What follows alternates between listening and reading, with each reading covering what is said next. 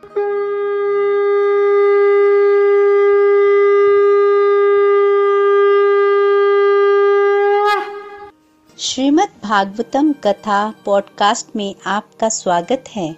Golok express में आइए, दुख दर्द भूल जाइए एबीसीडी की भक्ति में लीन होके नित्य आनंद पाइए। हरी हरि बोल।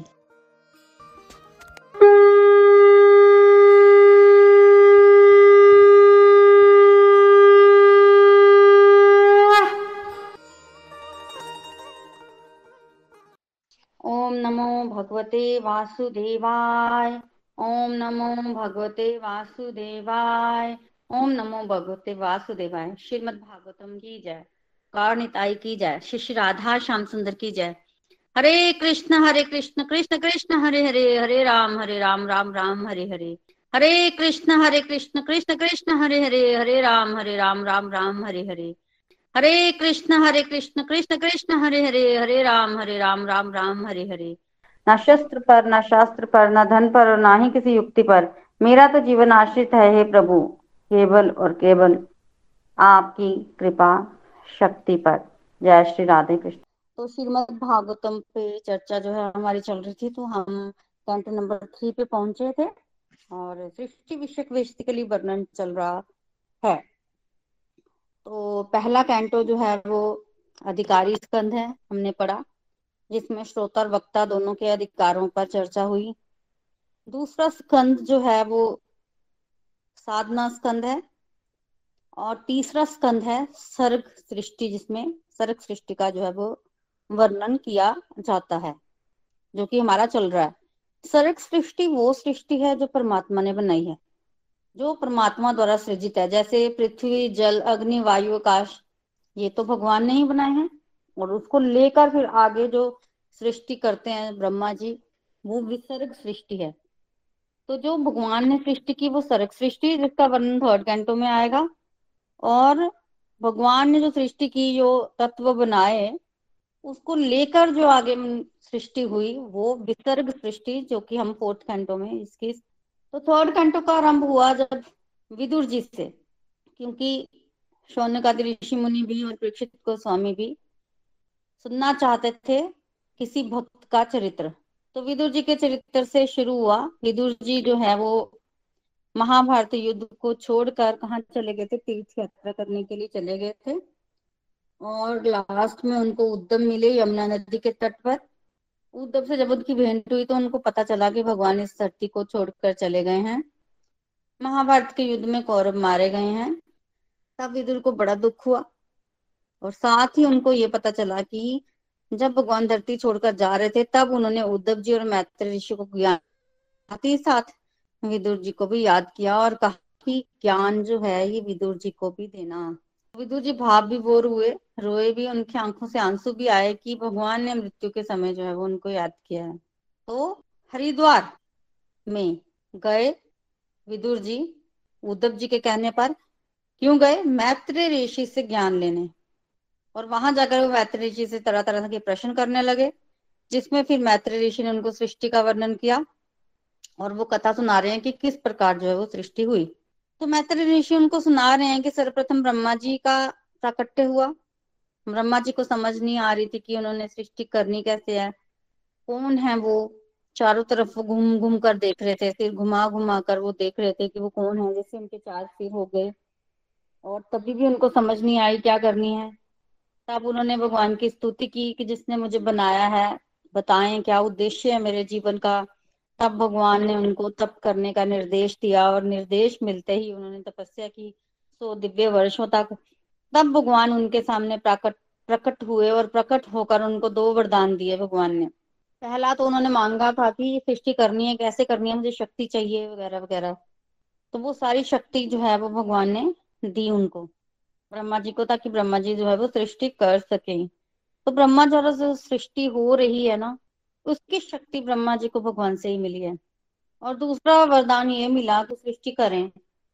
और बाद में उनको घमंड हो जाए कि सृष्टि वही कर रहे हैं, कितनी अच्छी सृष्टि उन्होंने की है।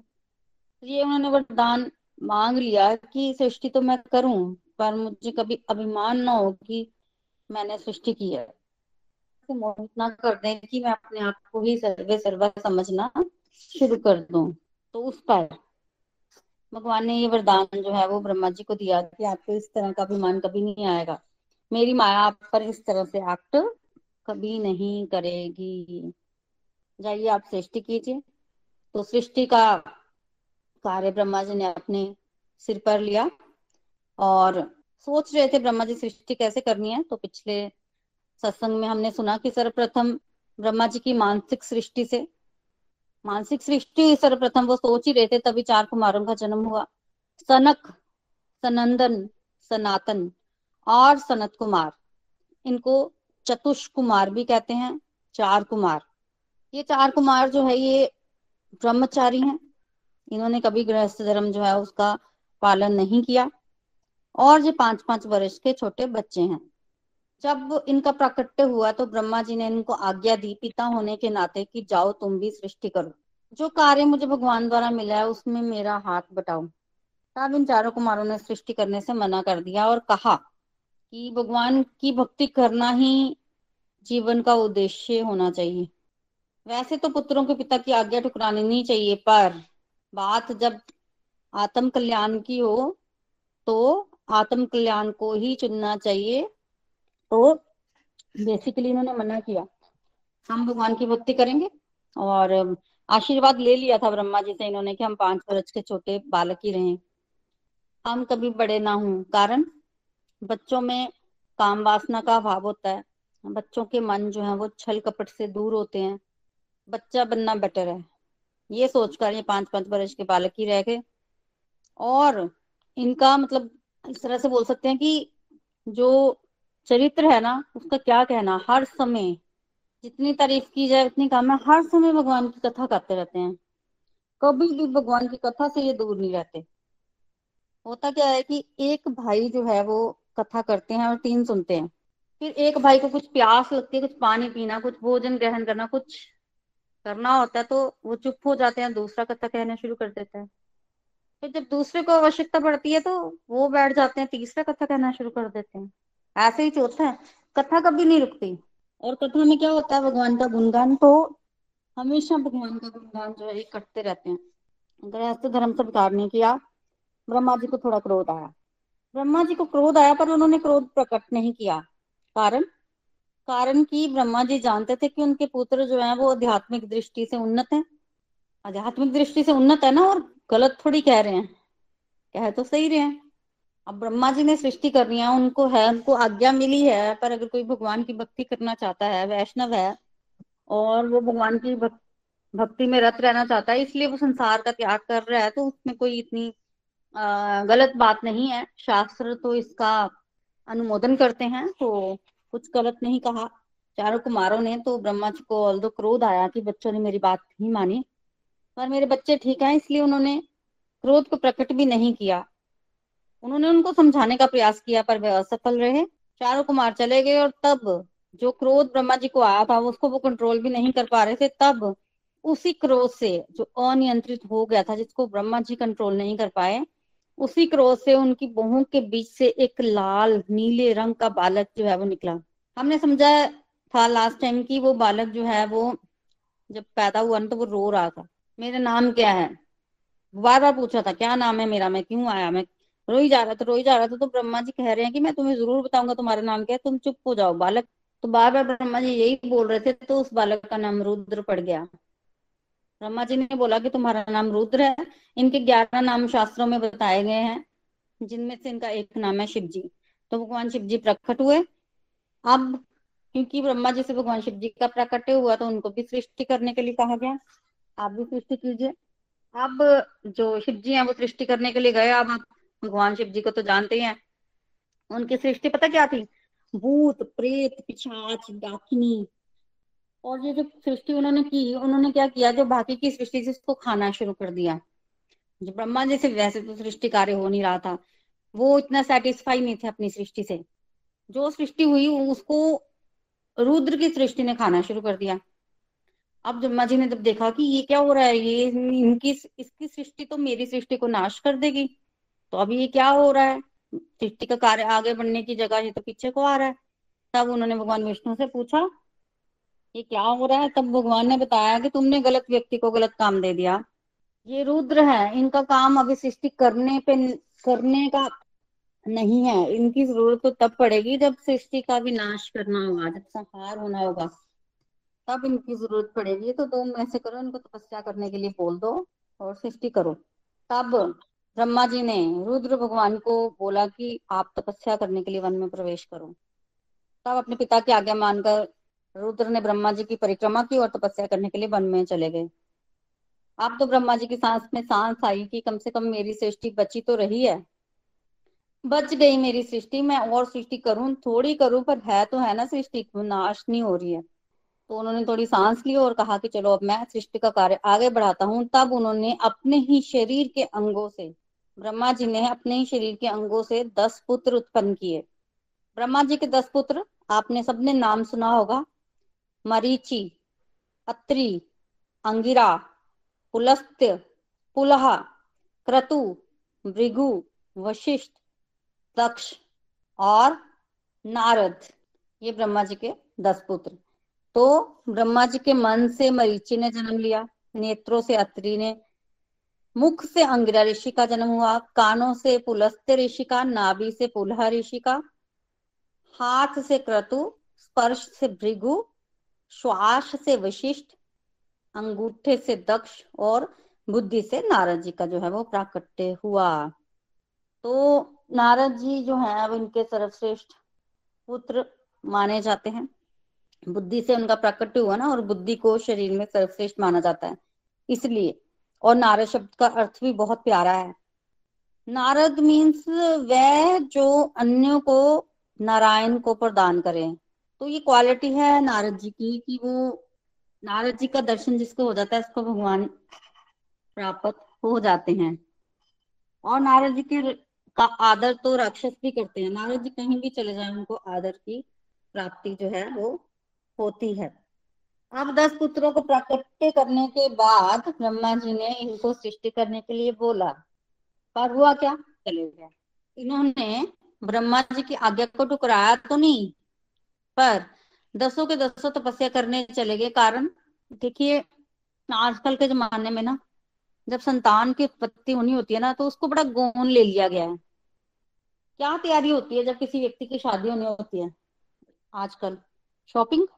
कपड़े? मूवी, फोटोग्राफर कौन होगा, एल्बम कैसी बनेगी, प्रेजेंटेशन की तैयारी होती है ना, असली काम तो हम भूल ही जाते हैं। तो विवाह मतलब संतानोत्पत्ति और संतानोत्पत्ति मतलब भविष्य। आपका भविष्य, देश का भविष्य तो पुराने जमाने में भी तैयारी होती थी, विवाह की क्या तैयारी होती थी, तपस्या। क्यों? संतान उत्पत्ति होनी है ना तो जब आप तपस्या करोगे, आपके अंदर सात्विक गुण होगा तो जो संतान उत्पत्ति होगी वो सात्विक गुण वाली होगी।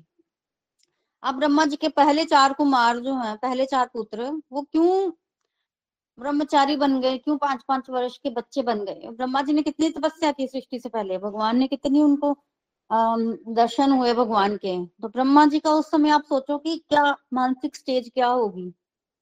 तो उन, उनके आगे जो बच्चों का प्राकट्य हुआ, वो फिर कैसे थे? शुरू में देखो सतोगुण होता है ना सतयुग होता है तो प्योरिटी होती है, फिर धीरे धीरे त्रेता, द्वापर, फिर कलयुग तो प्योरिटी का लेवल कम होता जाता है। उसी तरह से आगे आगे प्योरिटी का लेवल जो है वो कम होता है। पहले तो काफ़ी प्योरिटी थी तो ये दस के दस पुत्र जो थे, ये तपस्या करने के लिए चले गए। कुछ ने बात मानी, कुछ ने नहीं मानी, पर जिन्होंने मानी भी, वो भी तपस्या करने चले गए। हम तपस्या करेंगे, फिर जब भगवान का दर्शन होगा तो अच्छे संतान को प्राप्त करने के लिए वर का वर मांगेंगे और फिर उसके पश्चात हम विवाह करेंगे, सब चले गए। सृष्टि तो बाद में होगी, पर अभी तो नहीं हुई, जो सृष्टि कार्य ब्रह्मा जी कर रहे हैं। फिर चलिए, आगे बढ़े ब्रह्मा जी। दस पुत्रों के बाद ब्रह्मा जी की छाती से धर्म का प्रकट्य हुआ। धर्म का, और पीठ से अधर्म का। तो अधर्म जो है वो पीठ पीछे ही होता है। ब्रह्मा जी की पीठ से प्रकट्य हुआ। फिर ब्रह्मा जी के हृदय से कामनाओं का जन्म हुआ। मृकुटी के बीच से क्रोध का जन्म हुआ, जैसे कि रुद्र भगवान का जन्म हुआ था पहले। इस तरह से ब्रह्मा जी के मुख से बाक शक्ति, बोलने की शक्ति का प्रकट हुआ। इस तरह से सृष्टि हो रही थी। तभी करदम जी, ब्रह्मा जी की परछाई से करदम ऋषि का जन्म हुआ। तो करदम ऋषि का जन्म जो है वो ब्रह्मा जी की परछाई से हुआ। तब ब्रह्मा जी ने फिर इनको आज्ञा दी, सृष्टि का कार्य आगे बढ़ाओ। हम जी तपस्या करने चले गए। सृष्टि कार्य ज़रूर आगे बढ़ाऊँगा, तपस्या करूँगा, भगवान से वरदान प्राप्त करूँगा अच्छा अच्छी संतान प्राप्त करने के लिए और ये भी तपस्या करने चले गए। तब ब्रह्मा जी ने खुद ही सोचा कि मैं ही सृष्टि का कार्य आगे बढ़ा दूँ। तब उनके चार मुखों से चार वेद प्रकट हुए। फिर इतिहास और पुराण प्रकट हुए। फिर और बड़ा कुछ जो है वो प्रकट हुआ, जैसे संस्कृत अक्षर माला इस तरह की चीज़ें जो है वो उत्पन्न हो रही है। सृष्टि तो हो रही है, पर ब्रह्मा जी खुश नहीं थे। अब कब कब बच्चे तपस्या करके आएँगे, कब आगे बढ़ेंगे, कब और आगे सृष्टि होगी तो कुछ हो रही है, पर स्लो है स्पीड नहीं है, बहुत ज़्यादा। तो उन्होंने भगवान को याद किया, क्या करना चाहिए, क्या नहीं करना चाहिए, याद ही कर रहे थे भगवान को। तब भी उनके शरीर के, कहते हैं कि दो रूप हो गए। एक रूप से मनु प्रकट हुए और एक रूप से शत्रुपा प्रकट हुई। मनु जो थे वो मेल पुरुष थे, मेल बॉडी। शत्रुपा स्त्री थी और वो फीमेल बॉडी में थी। तो ब्रह्मा जी के ही शरीर से एक मेल और एक फीमेल उत्पन्न हुए। मनु और शत्रुपा उत्पन्न हुए और ये पृथ्वी का पहला जोड़ा था, ब्रह्मा जी ने इनका विवाह कराया। इससे पहले ऐसी सृष्टि नहीं हुई थी। ये विवाह वाली सृष्टि जैसे अभी आजकल चलती है, हम सृष्टि कैसे करते हैं? अगर आपको आइडिया है, शादी होती है, फिर संतान होती है, इस तरह से सृष्टि हो रही है ना? तो ये सृष्टि स्टार्ट किसने की? मनु ने। मनु और शत्रुपा, पहला जोड़ा जिनका विवाह हुआ, जिनसे आगे सृष्टि हुई। मनु और शत्रुपा जो है, वो मानवों के माता पिता हैं। मनु महाराज जी के नाम पर ही हमारा नाम मानव पड़ा। हम मनु के संताने हैं। इन्होंने ही आगे सृष्टि की और जब मनु महाराज ने शत्रुपा जी से शादी की तो इनकी पाँच संतानें उत्पन्न हुई। दो पुत्र, तीन पुत्रियाँ। तो मनु और शत्रुपा की पाँच संतानें उत्पन्न हुई। दो पुत्र, तीन पुत्रियाँ। पुत्रों के नाम मनु महाराज के दो पुत्र थे, प्रियव्रत और उत्तानपाद प्रियव्रत बड़े पुत्र थे उत्तानपाद छोटे पुत्र थे। और मनु महाराज की तीन कन्याएँ हुई, आकुति देवभूति और प्रसूति। आकुति देवभूति और प्रसूति। आकुति बड़ी थी देवभूति बीच वाली थी, प्रसूति छोटी कन्या थी, प्रसूति जो है वो छोटी कन्या थी। तो जो बड़ी पुत्री थी आकुति, बड़ी पुत्री आकुति का विवाह हुआ रुचि प्रजापति के साथ। तो आकुति का विवाह रुचि से हुआ, बीच वाली पुत्री देवभूति का विवाह करदम मुनि से हुआ। करदम मुनि ब्रह्मा जी की छाया से उत्पन्न हुए हैं, अभी हमने सुना, और वो तपस्या कर रहे हैं ताकि उनको अच्छी संतान की प्राप्ति हो। उन करदम ऋषि का विवाह मनु जी की बीच वाली कन्या देवभूति से हुआ। सबसे छोटी कन्या प्रसूति का विवाह दक्ष प्रजापति से हुआ। दक्ष प्रजापति से। और इनके आगे जो संतानें उत्पन्न हुई, उससे पूरा विश्व भर गया। फिर कभी सृष्टि की कोई कमी नहीं हुई। स्पेशली ये दक्ष प्रजापति ने तो सृष्टि का कार्य बड़ी तेज़ी से आगे बढ़ाया। दक्ष प्रजापति ने। तो ये जो मनु महाराज के पाँच संतानें हैं ना, इनका चरित्र आगे भागवतम में हम सुनेंगे, डिटेल में सुनेंगे। सर्वप्रथम चरित्र आएगा देवभूति का। देखिए, देवभूति मंजली कन्या है, बीच वाली कन्या है तो फिर भी पहले क्यों आएगा? देखिए, कुछ समय पहले हमने सफल नारियों का के बारे में सुना था, जिसमें द्रौपदी का नाम आया था, कुंती का नाम आया था। तो बेसिकली देवभूति भी सफल नारियों में से एक है। इसलिए इनका चरित्र श्रीमद भागवतम में सबसे पहले, सर्वप्रथम हम देवभूति का चरित्र सुनेंगे। पाँचों में से और फिर धीरे धीरे मनु महाराज की पाँचों संतानों का चरित्र और इन्होंने कैसे वंश को आगे बढ़ाया और कैसे इनकी वंश परंपरा चली, ये हम पढ़ेंगे आने वाले समय में। तो मैं फिर से रिपीट करती हूँ। मनु महाराज के पाँच संतानें, दो पुत्र, तीन पुत्रियाँ। पुत्र में से बड़े पुत्र प्रियव्रत, छोटे पुत्र उत्तानपाद। तीन पुत्रियाँ, बड़ी पुत्री आकुति, बीच वाली देवभूति और छोटी प्रस्तुति। अब जब जब मनु प्रकट हुए तो इनका नाम स्वयंभू मनु। स्वयंभू मनु हम बोलते हैं क्योंकि पहले मनवंतर में सर्वप्रथम प्रकट हुई ना ये। और पहला मनवंतर स्वयंभू मनवंतर था। इसलिए इनका नाम स्वयंभू मनु पड़ा। अभी जो मनवंतर चल रहा है, वो वैवस्वत मनवंतर है। इसलिए हमारे जो इस मनवंतर के मनु हैं, उनका नाम वैवस्वत मनु है। तो मनु इज़ ए पोस्ट जैसे स्कूल का प्रिंसिपल होता है तो हम बोलते हैं फलाने स्कूल का प्रिंसिपल, फलाने स्कूल का प्रिंसिपल। तो स्कूल का नाम आता है, साथ में प्रिंसिपल तो वर्ड सेम ही रहता है। उसी तरह से मनवंतर का नाम आएगा, मनु सेम ही रहेगा। तो स्वयंभु मनु व्यवस्थित मनु, मनवंतर के नाम से पहचाना जाता है, मनु का नाम। तो स्वयंभु मनु प्रकट हुए। उन्होंने अपनी पत्नी शत्रुपा के साथ ब्रह्मा जी को प्रणाम किया। पूछा, मुझे आज्ञा दे, मुझे क्या करना है?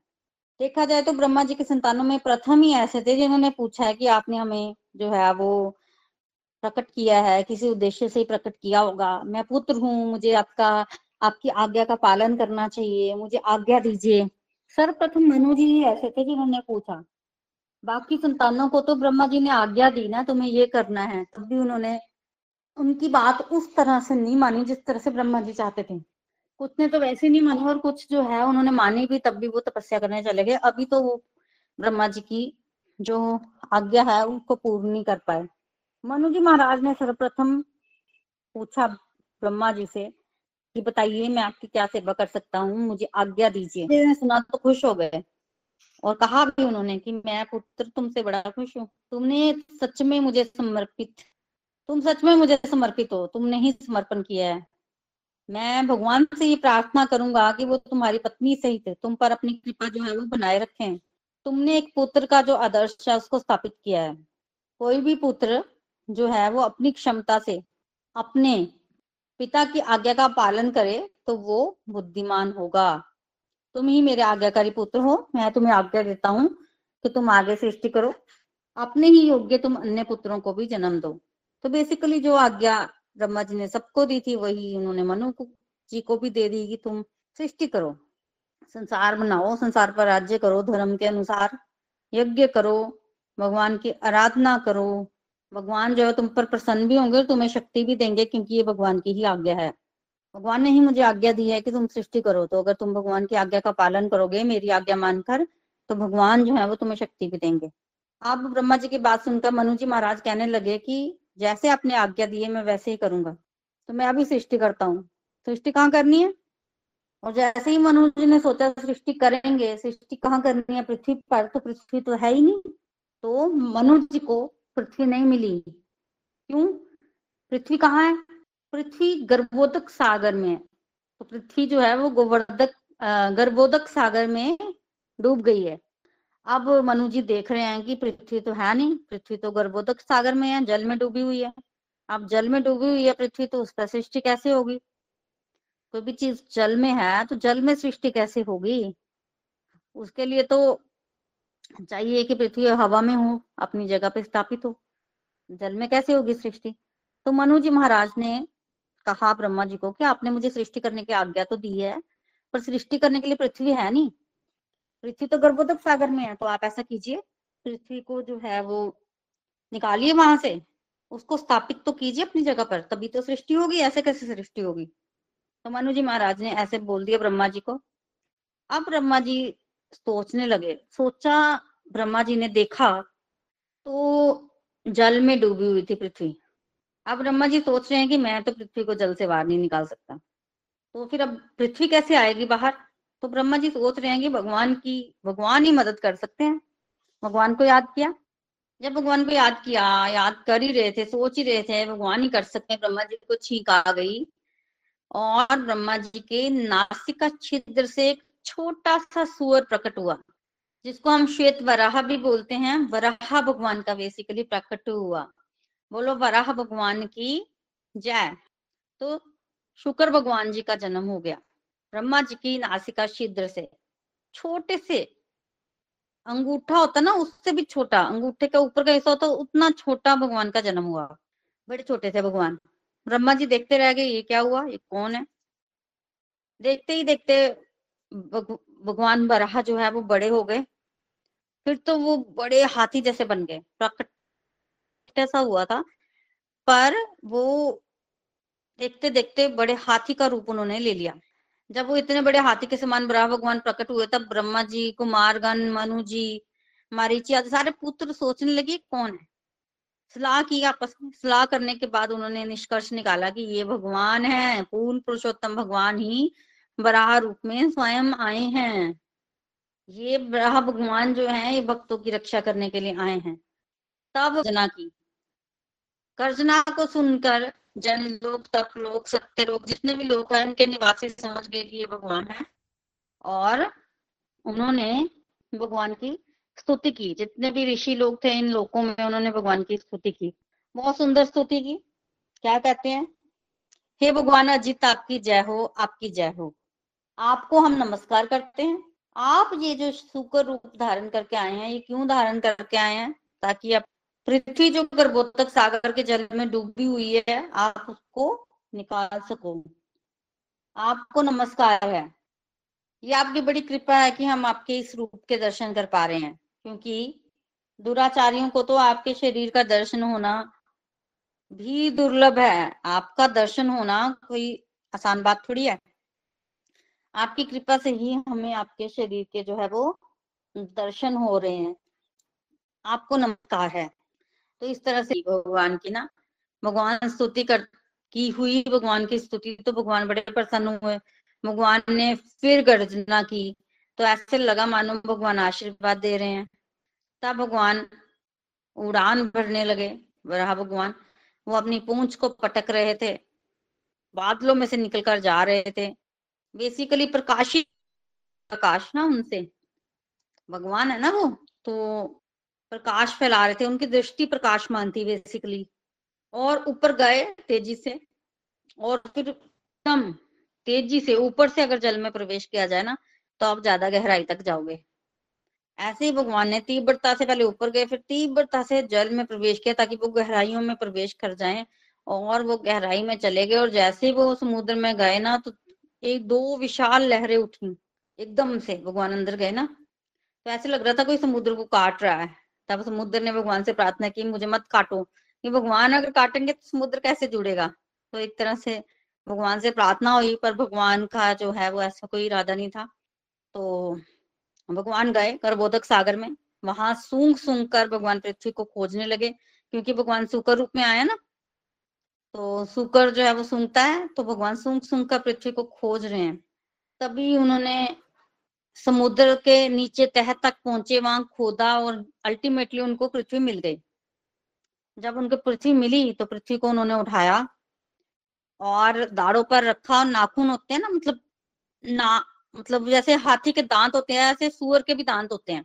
आपने बरा भगवान का चित्र देखा होगा। आप सोचो, याद करो कि कैसे भगवान ने अपनी दाड़ों पर पृथ्वी रखी। आपको याद आ जाएगा। तो अपनी नथनों पर उन्होंने दाड़ों पर पृथ्वी को रखा और वहाँ पानी से बाहर आ गए। तो बेसिकली देखिए, पृथ्वी तो अपनी जगह पर ही होगी। पृथ्वी कैसे गर्भोदक सागर में आई? पृथ्वी को हरिण्याक्ष नामक दैत्य जो है, वो जल में ले गया था, रसातल में, गर्भोदक सागर में।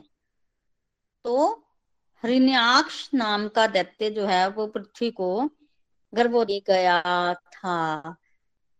तो भगवान ने पृथ्वी को ढूंढा और भगवान पृथ्वी को लेकर आए और जब लेकर आए तो उस समय तो उस समय क्या हुआ?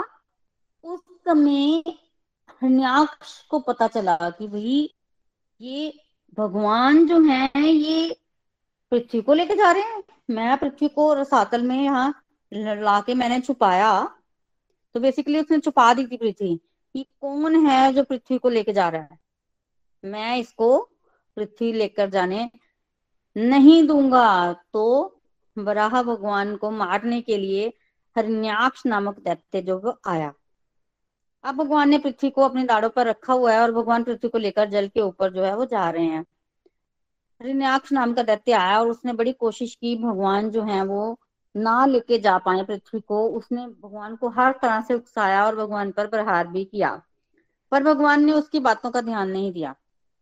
क्यों ध्यान नहीं दिया? क्योंकि भगवान का पहला मोटिव ये था कि मैं पहले पृथ्वी को लेके जाऊँ, समुद्र के ऊपर स्थापित करूँ, अपनी नियत जगह पर रखूँ और उसके पश्चात मैं इसका, इसको देखूँगा हरिण्याक्ष नामक दैत्य पर। तो हरिण्याक्ष के बहुत उकसाने पर भी, बहुत कोशिश करने पर भी भगवान ने चुपचाप जाकर जल के ऊपर पृथ्वी को रखा। जहाँ पर पृथ्वी की जगह थी, वहीं रख दिया और उसके बाद भगवान नीचे आए किसको मारने के लिए? हरियाक्ष को मारने के लिए।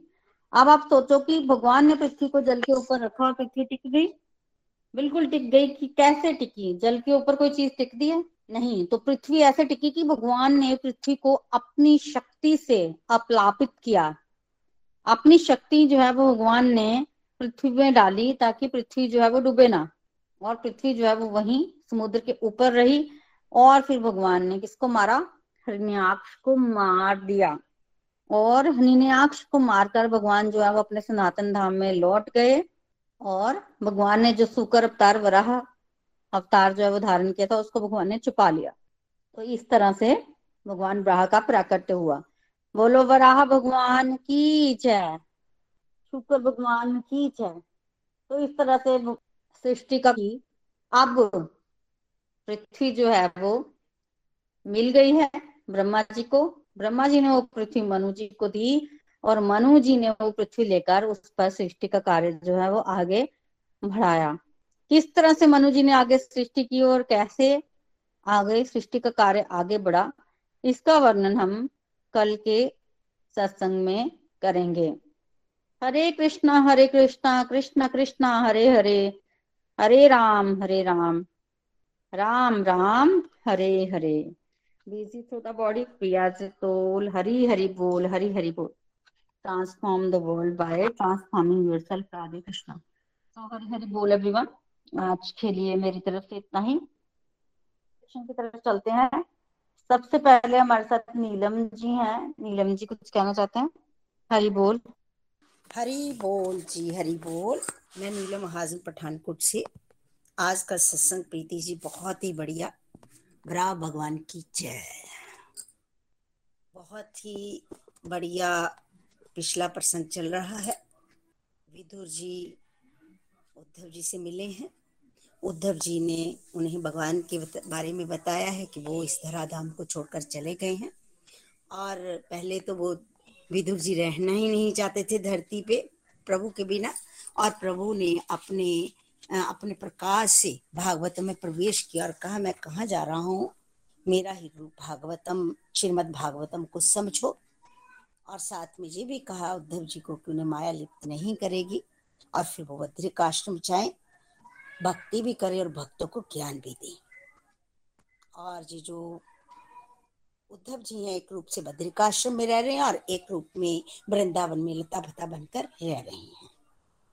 उद्धव जी ने सारी बातें बताई क्योंकि वो विरह, भगवान के विरह में है और सारी बातें भगवान की विदुर जी को बताई और साथ में ये भी कहा कि भगवान ने लास्ट में उन्हें याद किया था। और जब ये बात बताई ना कि उन्हें याद किया था तो विदुर जी की आँखों से अभिरल धारा अश्रु की बहने लगी। प्रभु ने जाते समय मुझे याद किया था। और प्रभु ने ज्ञान भी दिया था तो विदुर जी कहने लगे कि मुझे भी वो ज्ञान दो। उद्धव जी ने कहा कि उस समय मैत्री जी भी साथ थे और मैत्री जी के पास आप हरिद्वार में जाओ, वहाँ पर आप ज्ञान उनसे लो। क्योंकि विदुर जी से छोटे थे उद्धव जी और मैत्री जी और विदुर जी, हम मोहम्मद थे। और इसके बाद वो बद्रिकाश्रम चले गए। बहुत से क्वेश्चंस विदुर जी ने की किए उद्धव जी से भी, लेकिन उन्हें तृप्ति नहीं हो रही। और जहाँ पे हमें लर्निंग मिली कि भगवान की बातें सुन, सुनकर अगर विदुर जी को तृप्ति नहीं हो रही, अगर तृप्ति हो जाए तो समझिएगा कि सच्चा श्रवण किया ही नहीं। टेंथ कैंटो में अर्जुन भी तो यही कह रहे हैं। भगवान, आपकी बातें सुनकर मेरी तृप्ति नहीं हो रही। आप और सुनाए और सुनाए। और हम भी तो कहते हैं, प्रीति जी की कथाएँ आप सुनाते रहे और हम सुनते रहे, हमें तृप्ति नहीं हो रही। और हम रोज़ाना सुने, हम कितने ब्लस्ट है कि इस सत्संग का एक पार्ट भगवान की लीलाएँ सुनते सुनते, क्योंकि व्यक्ति संसार से विरक्त हो जाता है, दुखों का अंत हो जाता है। भगवान की लीलाएँ सुने तो मन रमन करता है ना भगवान में। इसलिए विदुर जी ने जाकर मैत्री जी से कहा कि आप कृष्ण कथा सुनाएँ। जब जी क्वेश्चंस किए मैत्री जी से, विदुर जी ने हरिद्वार में तो विदुर जी के प्रश्न की सबसे पहले उन्होंने प्रशंसा की। आप ही ऐसा प्रश्न पूछ सकते हैं क्योंकि आप वेद व्यास जी के पुत्र हैं। और वेद व्यास जी आपको पता है कि भगवान ही है। उनके पुत्र होने के नाते आप ही ऐसे प्रश्न करेंगे। विदुर जी को उन्होंने फिर जम भी कहा। आप जमराज ही हैं और मांडव्य ऋषि के श्राप के कारण आप शूद्र बनकर जहाँ पर आए हैं। आप ही ऐसा क्वेश्चन कर सकते हैं। और सृष्टि का आपने वर्णन किया कि थर्ड कैंटो में विदुर और मैत्री संवाद है और जो भगवान की बनाई सृष्टि सरत सृष्टि है और फोर्थ कैंटो में जो भगवान ने तत्व बनाए, उसके बाद ब्रह्मा जी ने जो सृष्टि की वो विसर्ग सृष्टि है। और जब ब्रह्मा जी आए तो ब्रह्मा जी मतलब मैत्री ऋषि सुना रहे हैं कि जब ब्रह्मा जी भगवान की नाभि से उत्पन्न हुए और उन्हें समझ नहीं आ रही और वो उन्होंने तपस्या की तप शब्द सुनाई दिया तपस्या की और भगवान ने तपस्या से प्रसन्न होकर उन्हें दर्शन दिया और कहा कि सृष्टि करो। तो उन्होंने पूछा कि सृष्टि करूँगा तो आ, मुझे अहंकार ना आ जाए तो भगवान ने उन्हें दो वरदान दिए और जेब की सृष्टि कैसे करनी है और सृष्टि करने की शक्ति दी और साथ में माया तुम पर कभी भी अट नहीं करेगी, ये भी वरदान दिया। ब्रह्मा जी ने सबसे पहले आपने बताया कि मानसिक सृष्टि की चार कुमारों की उत्पत्ति हुई चार कुमारों को जब कहा कि वो सृष्टि आगे बढ़ाए, लेकिन उन्होंने कहा कि वो भगवान का नाम लेना चाहते हैं, मना कर दिया उन्होंने, उनके उद्देश्य भगवान की भक्ति है। और ब्रह्मा जी को थोड़ा गुस्सा तो आ रहा था, लेकिन क्रोध को प्रकट नहीं किया। और अनियंत्रित क्रोध हो गया तो उनमें से एक लाल रंग का, क्रोध से लाल नीले रंग का एक बालक निकला। और उन्होंने आते ही छोड़ डाला, रोला डाला कि मुझे मेरा नाम बताइए। बार बार पूछने पर उनका नाम बार बार रोला डाल रहे थे, उनका नाम ही रुद्र पड़ गया और इनका ही एक नाम शिव जी पड़ा। ब्रह्मा जी ने इन्हें भी सृष्टि करने को कहा तो उनकी जो सृष्टि आपको पता ही है, वो सृष्टि जो उन्होंने सृष्टि की, उस उस सृष्टि के द्वारा ब्रह्मा जी ने जो सृष्टि की थी, वो खत्म होने लगी। तो भगवान को पुकारा। आपको पता है कि ब्रह्मा जी भगवान के पास जाए जब भी प्रॉब्लम आएगी करने भेज दिया। तो ब्रह्मा जी ने फिर सृष्टि की, दस बेटे हुए। वो आपने बताया कि ये जो ऋषि हैं, मरीचि ऋषि, अंगिरा ऋषि सत्य ऋषि, नारद ऋषि करतु ऋषि भृगु जी वशिष्ठ जी और दक्ष। बुद्धि से नारद जी का जन्म हुआ। नारद मीन मुझे बड़ी अच्छी बात लगी। नारद मीन जो अन्यों को नारायण को प्रधान करे, भगवान से जो मिला दे। इसीलिए नारद जी का आदर हमें लर्निंग मिलती है कि हमें भी सेवा भाव से कार्य करना चाहिए और भगवान के प्रचार प्रसार में हमें भी भाग लेना चाहिए। और जो भगवान के प्रचार प्रसार में अपनी सेवा करते हैं में योगदान देते हैं प्रचार प्रसार में, उनका राक्षस भी आदर करते हैं। नारद जी का सभी आदर करते हैं ना। जब इन सबको सृष्टि करने के लिए बोला गया तो इन्होंने, पिता के आगे को ठुकराया तो नहीं, लेकिन इन्होंने कहा कि हम तपस्या करेंगे पहले, क्योंकि तपस्या करने से सात्विक गुण आता है और संतान भी सात्विक। और इन्होंने तपस्या करनी, ताकि प्योरिटी इनमें आए और इन्होंने तपस्या करनी शुरू कर दी। सृष्टि कार्य फिर रुक गया। और आपने फिर बताया कि ब्रह्मा जी की छाती से धर्म पीठ से धर्म हृदय से कामनाओं का जन्म हुआ, भ्रिकुटी से क्रोध का जन्म हुआ। और ब्रह्मा जी की परछाई से कर्दम ऋषि आए। इनको भी आज्ञा करने की सृष्टि दी आज्ञा दी की सृष्टि करें, लेकिन जी भी तपस्या करने चले गए। अच्छी संतान चाहिए। फिर ब्रह्मा जी सोचते, मैं खुद ही सृष्टि आगे बढ़ाता हूँ और इनके मुख से चार भेद निकले। जितनी भी सृष्टि हो रही थी, पर ब्रह्मा जी को ना खुशी नहीं हुई। तभी उनके पीठ उनके शरीर के ना दो हिस्से हो गए और उनमें से मनुष्य रूपा का जोड़ा ये पृथ्वी का पहला जोड़ा था, इनका विवाह हुआ और इन्होंने आके अपने पिता को प्रणाम किया और कहा कि आज्ञा दीजिएगा। ये पहले संतान थी ब्रह्मा जी की, जिन्होंने आकर कहा कि आज्ञा दो और ब्रह्मा जी इन पर बड़े खुश हुए। यही पहले हैं मनु जी, स्वयंभू मनु और शत्रुपा। इनकी पाँच संतानें दो पुत्र हैं, तीन पुत्रियाँ हैं। इनका बड़ा पुत्र प्रिय व्रत उत्तान पा छोटा पुत्र है, आकुति देवभूति और प्रसूति, तीन बेटियाँ हैं। आपने ये भी बताया, आकुति का विवाह रुचि, प्रजापति से देवभूति का करदा, मुनि जी से और प्रसूति का विवाह दक्ष प्रताप, प्रजापति से हुआ। और जितना भी संसार बना है सारी सृष्टि मतलब हम मनु की संतान है और सारी सृष्टि इन्हीं से आगे बढ़ी है। और ये भी आपने बताया कि देवभूति का वर्णन पहले आएगा, क्योंकि ये भी आदर्श नारी हैं, इसीलिए इनका वर्णन सबसे पहले आएगा।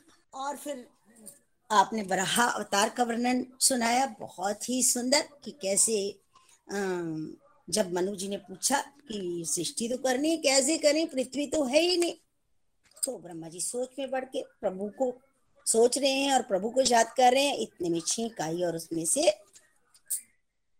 छोटे से शुक्र रूप में भगवान आए। पता नहीं चल रहा, लेकिन जब गर्जना की तो सभी को पता चल गया कि जी भगवान है। सभी स्तुति करने लगे। भगवान की, भगवान खुश हो गए। गर्जना की और सीधे ही पानी में चले गए। समुद्र में दो लहरें उठी गर्भोतक सागर में जाकर सूंघ सूंघ कर पृथ्वी को खोज रहे हैं। अल्टीमेटली उन्हें पृथ्वी मिली, उसे दाड़ों पर रखा और बाहर आ गए। तो आपने ये भी बताया कि ये हिरण्याक्ष नामक राक्षस गर्दो, गर्भोदक सागर में पृथ्वी को ले गया था और जब उसने देखा तो वो भगवान को रोकने लगा, लेकिन प्रभु ने कोई प्रतिक्रिया नहीं की। जब भगवान ने अपनी शक्ति से अपलावित मतलब पृथ्वी को पानी पर रखा और उसके बाद नीचे गए और उस राक्षस को मारा और उसके बाद प्रभु अपने धाम को लौट के और उन्होंने अपने रूप को छिपा लिया। और उसके बाद पृथ्वी मिल गई है मनु जी ने सृष्टि का कार्य आरंभ कर दिया। कैसे किया जी आपने कहा कि आप कल हमें इसका वर्णन सुनाएँगे। बहुत ही सुंदर प्रीति जी आनंद आ जाता है इन स, इन सत्संगों को सुन के। बहुत ही बढ़िया। हम बड़े ब्लेस्ड हैं कि सत्संग का एक पार्ट है। भगवान इन सत्संगों से हमको जुड़े रखे हमारा मन आपके साथ सदा के लिए जुड़ा रहे। हरी हरी। हरी हरी बोल नीलम जी। हमेशा की तरह आपने ब्यूटीफुल समरी दी है आज के सत्संग की। Thank you for sharing Hari Hari बोल, हरी हरी बोल। चलिए अब हम आगे बढ़ते हैं। कोई भी एक डिवोटी रिव्यू देना चाहता है? हरी हरी बोल। ये मेरा फ़र्स्ट और सेकंड टाइम है। बहुत अच्छी कथा थी। ये सृष्टि की कहानी सुन के ये मालूम हो रहा है कि भगवान कितने महान है। खाली एक दो चीज़ कहना चाहता हूँ कि वराह भगवान की जय हो। एंड ये क्या है ये? हरे कृष्णा हरे कृष्णा कृष्णा कृष्णा, हरे हरे हरे राम हरे राम राम राम, हरे हरे। न शास्त्र पर, न शास्त्र पर, न धन पर, न किसी युक्ति पर। मेरा जीवन तो आश्रित है प्रभु। केवल और केवल आपकी कृपा शक्ति पर। हरी हरि बोल। हरी हरी बोल। जी जी thank you for sharing Hari बोल हरी बोल। चलिए, आज के सत्संग को यही कंक्लूड करते हैं आरती के साथ। श्री भागवत भगवान की है आरती। पापियों को पाप से है तारती। श्री भागवत भगवान की है आरती। पापियों को पाप से है तारती। ये अमर ग्रंथ, ये मुक्ति पंथ, ये पंचम वेद निराला, नव ज्योति जगाने वाला। ये अमर ग्रंथ, ये मुक्ति पंथ, ये पंचम वेद निराला, नव ज्योति जगाने वाला। हरि नाम यही, हरि धाम यही यही जग मंगल की आरती। पापियों को पाप से है तारती। श्री भागवत भगवान की है आरती। पापियों को पाप से है तारती। ये शांति गीत, पावन पुनीत पापों को मिटाने वाला हरि दर्श दिखाने वाला। ये शांति गीत, पावन पुनीत पापों को मिटाने वाला हरि दर्श दिखाने वाला है, सुख करनी है, दुख हरनी ये मधुसूदन की आरती। पापियों को पाप से है तारती। श्री भागवत भगवान की है आरती। पापियों को पाप से है तारती। ये मधुर बोल जगपंद खोल सन्मार्ग दिखाने वाला बिगड़ी को बनाने वाला। ये मधुर बोल जगपंद खोल सन्मार्ग दिखाने वाला। बिगड़ी को बनाने वाला। श्री राम यही घनश्याम यही, ये प्रभु महिमा की आरती। पापियों को पाप से है तारती। श्री भागवत भगवान की है आरती। पापियों को पाप से है तारती। पापियों को पाप से है तारती। पापियों को पाप से है तारती। गोलोक एक्सप्रेस से जुड़ने के लिए आप हमारे email address info at Golok express dot O द्वारा संपर्क कर सकते हैं। या हमारे व्हाट्सएप या Telegram number seven zero one eight zero two six eight two one से भी जुड़ सकते हैं।